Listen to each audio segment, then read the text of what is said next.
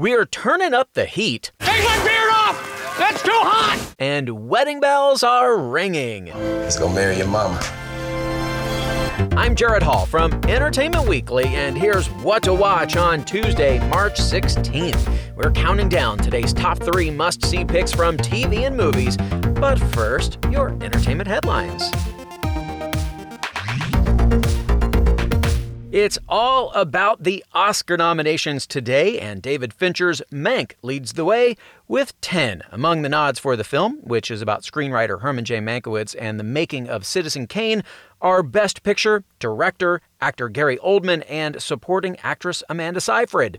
With her Best Actress nomination for Ma Rainey's Black Bottom, Viola Davis made history as the most nominated black actress ever, taking her total to four. She previously won for Fences. There were two firsts in the Best Actor category. Minari star Steven Yeun is the first Asian American actor, and Sound of Metal star Riz Ahmed, the first Muslim actor to land nominations in that category. Also nominated there is the late Chadwick Boseman for his work in Ma Rainey's Black Bottom. Elsewhere, for the first time ever, two women landed nominations for Best Director Nomadland's Chloe Zhao and Promising Young Woman's Emerald Fennell. The year's biggest snub can also be found in that category One Night in Miami director Regina King. Be sure to check out the latest episode of EW's The Awardist podcast for more on all of the nominations. And for other news, reviews, interviews, and much more, head over to EW.com. Number three. All right, let's rev up today's picks, starting with number three Mayans MC. The FX series returns tonight after more than a year of hiatus, kicking off its third season with a double episode premiere. Easy is now a fully patched member of the MC after avenging his mother's death by killing Dita Galindo in the season 2 finale. This season finds Dita's son and Easy's nemesis Miguel reeling over the loss of his mother to apparent suicide, though others quietly suspect foul play.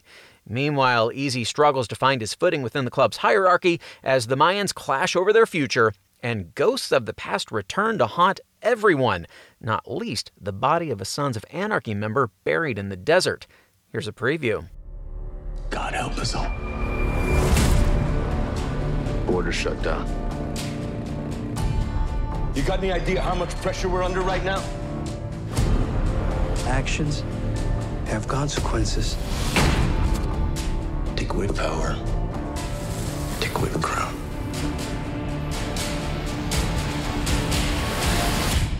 One king. Oh, one king. They are not messing around on this show.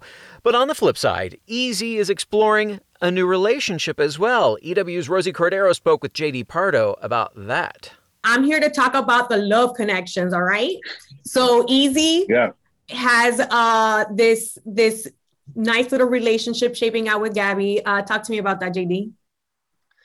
Yeah, you know, it's it's um it's it's it's I think refreshing. It's it's a new uh, journey for Easy uh, now in season three, where he's really starting to put the past, uh, his past life behind him. Now that he's a, a full pledged uh, Mayan, um, he's moving on from the from the chapter of of Emily, and he's exploring this relationship with Gabby. And what what is exciting for me about that is that what you're seeing you're seeing this this relationship this sort of dance between this man and this woman play out throughout the season. It it also is a reflection of of easy's uh, romantic idea of love because he is a, a mayan and he obviously has a lot of stuff going on from prison from um, a lot of his choices. You know there's been this resentment there's been this regret there's been this um, sort of crisis of identity. Who am I really?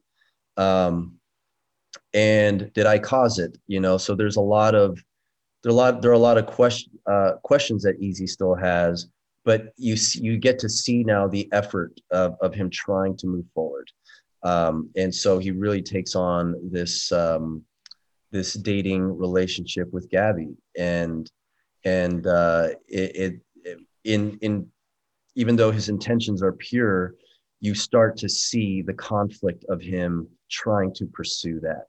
You know, it's it's um it's almost like split personality. He's he's two different. He, he's he's becoming two different people. There's the club, and Easy, and then there's how Easy is with Gabby, and you get on. You become you join the journey of of Easy trying to figure out um, how to navigate the two. I'm excited to see that duality from you because you can see early on in this season where uh, after the you know the Dita's death, he's really embraced becoming a part of the MC. Um, he had always been conflicted between those two worlds, and now he's firmly in that space. And yeah. but then you have Gabby, who's so pure, and I just keep saying, "Girl, he's fine, but run away." you know, I don't think I'd want my daughter dating someone like Easy. You know, it's it's um, but that's what's real about it, right? Is like sometimes these relationships come along and you want them to happen, and and they're not necessarily good for you. It's not to say that you know the person is really bad or we're really trying to judge that person but um, i think that's what this is right? It's it's gabby too has to decide and explore who she is. Mayans mc season 3 rides tonight at 10 on fx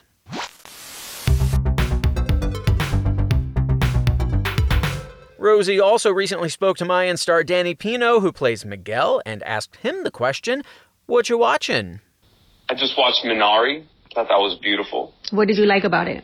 I, I love the way it was shot. Uh, I love that there's such a representation of, you know, Korean and Korean American experience within Arkansas, and to see those two juxtaposed, and to call into question as to, you know, what is an American experience you know? Mm-hmm. I thought the acting was phenomenal. The cinematography was, I thought, exceptional. I mean, it was kind of uh, Terrence Malick esque in how it captured, you know, nature and the farm and the outdoors and uh, the relationship between the characters.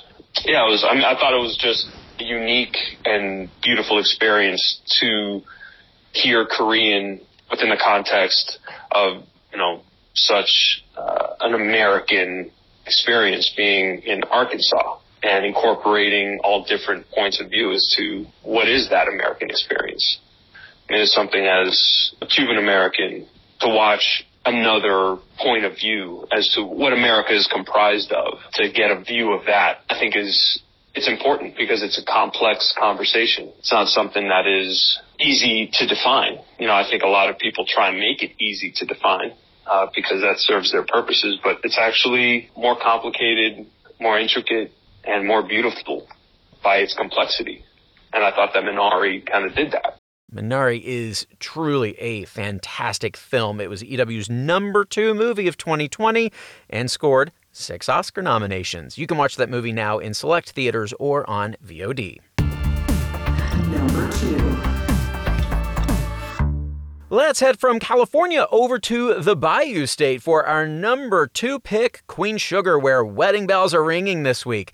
That's right, Ralph Angel and Darla are finally getting married in tonight's episode, with their nuptials taking place against the breathtaking backdrop of the Bordelon family. But first, Charlie throws Darla a surprise virtual bridal shower slash bachelorette party where Nova welcomes Darla into the family as her sister. I recently asked Bianca Lawson, who plays Darla, how she felt about this moment of happiness finally arriving for the couple.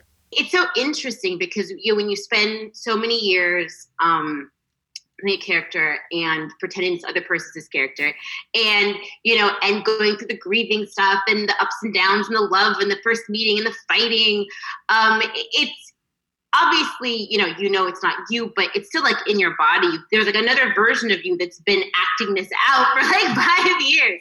I'm really happy for these two because you never really know. I mean, especially I think about even shooting that pool scene um, where you know he comes and confronts me about uh, the paternity and how you know intense and, and and you know difficult that scene was to shoot and you know to think that like from there they're now here it has indeed been a long road to get here. We can only hope the wedding goes off without a hitch. Tune in to OWN at 8 p.m. to find out.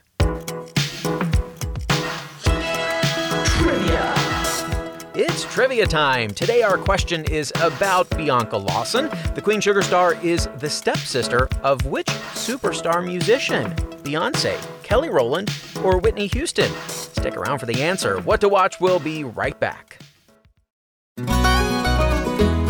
Hey everyone, I'm Sid Evans, editor in chief of Southern Living and host of Biscuits and Jam. Since 2020, I've been interviewing musicians, chefs, authors, and other Southern icons about their family traditions, their faith, their favorite meals, and of course, what it means to be Southern. And I'm excited to announce season five of our award winning podcast. Join me every Tuesday for new conversations with some of the most interesting and influential Southerners around. Be sure to follow Biscuits and Jam wherever you get your podcasts. You can also find us online at southernliving.com slash biscuits and jam.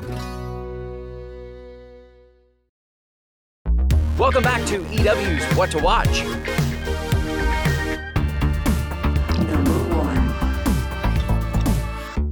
Now we're serving up our number one pick, waffles and mochi. Michelle Obama produces and stars in this new Netflix series that's fun for the whole family, following the titular puppet pals on a global culinary journey.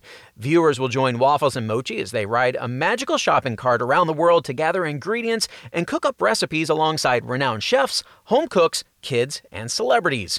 Whether they're picking potatoes in the Andes of Peru, sampling spices in Italy, or making miso in Japan, these curious explorers uncover the wonder of food and discover every meal is a chance to make new friends. Here's a preview. Hi, I'm Waffles, and this is Mochi. Hello, Waffles and Mochi. Are you ready for an amazing adventure?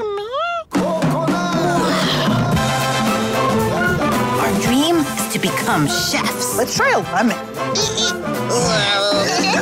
Whoa! To the magic cart. So Mochi and I are traveling around the world. Nice, Mama! Learning everything we can about food. Japan! Peru! Italy! Ciao! Mm. Wow, it's like a rainbow in my mouth. I am already getting hungry. EW's Lacey Vorrasi Banis recently spoke to Michelle Obama about the show for our kids' entertainment section, Parental Guidance, in our April issue on sale this Friday. Lacey asked the former First Lady a very fun question. Take a listen. So she has a fun one. Mhm. Let's imagine that, like waffles and mochi, you have a Magic Cart 3000 that can take you anywhere in Mm. the world right now. Who gets to be your passenger? Where are you headed and why? And what jams are bumping you on your Skytrip playlist? My co pilot would be Barack Obama. That's my buddy, you know, and we would take Magic Cart to any place warm, to any island, anywhere. Magic Cart, take us away from winter. Uh, and so we would con- we would use Magic Cart to run away from winter. Jams that would be playing, it, we would have a, an eclectic mix of jams that would include a little rap, maybe a little Tupac, maybe some Chloe and Halle, some upbeat. But right now we're into a little Nina Simone too, and a little Miles Davis. So we'd have to have an eclectic playlist. Uh, can we get access to that playlist, please? In the meantime, you can chow down on Waffles and Mochi on Netflix right now. And now the answer to today's trivia question. Bianca Lawson is the stepsister of which superstar musician? Beyonce, Kelly Rowland, or Whitney Houston? Well, Lawson must be royalty because she's related to Queen Bey. That's right, the answer is Beyonce. Lawson is the daughter of actor Richard Lawson, who married Beyonce's mother Tina Knowles in 2015. Lawson is also the great niece of Motown founder Berry Gordy. Talk about connections.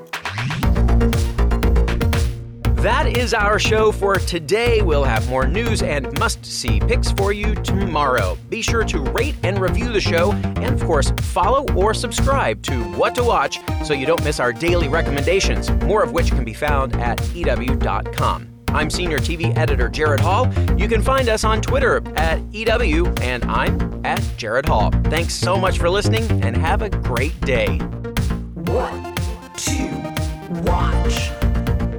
What to Watch is written by Tyler Aquilina, edited and produced by Joshua Heller, produced and hosted by Jared Hall, and executive produced by Shana Naomi Krochmal and Carly Usden.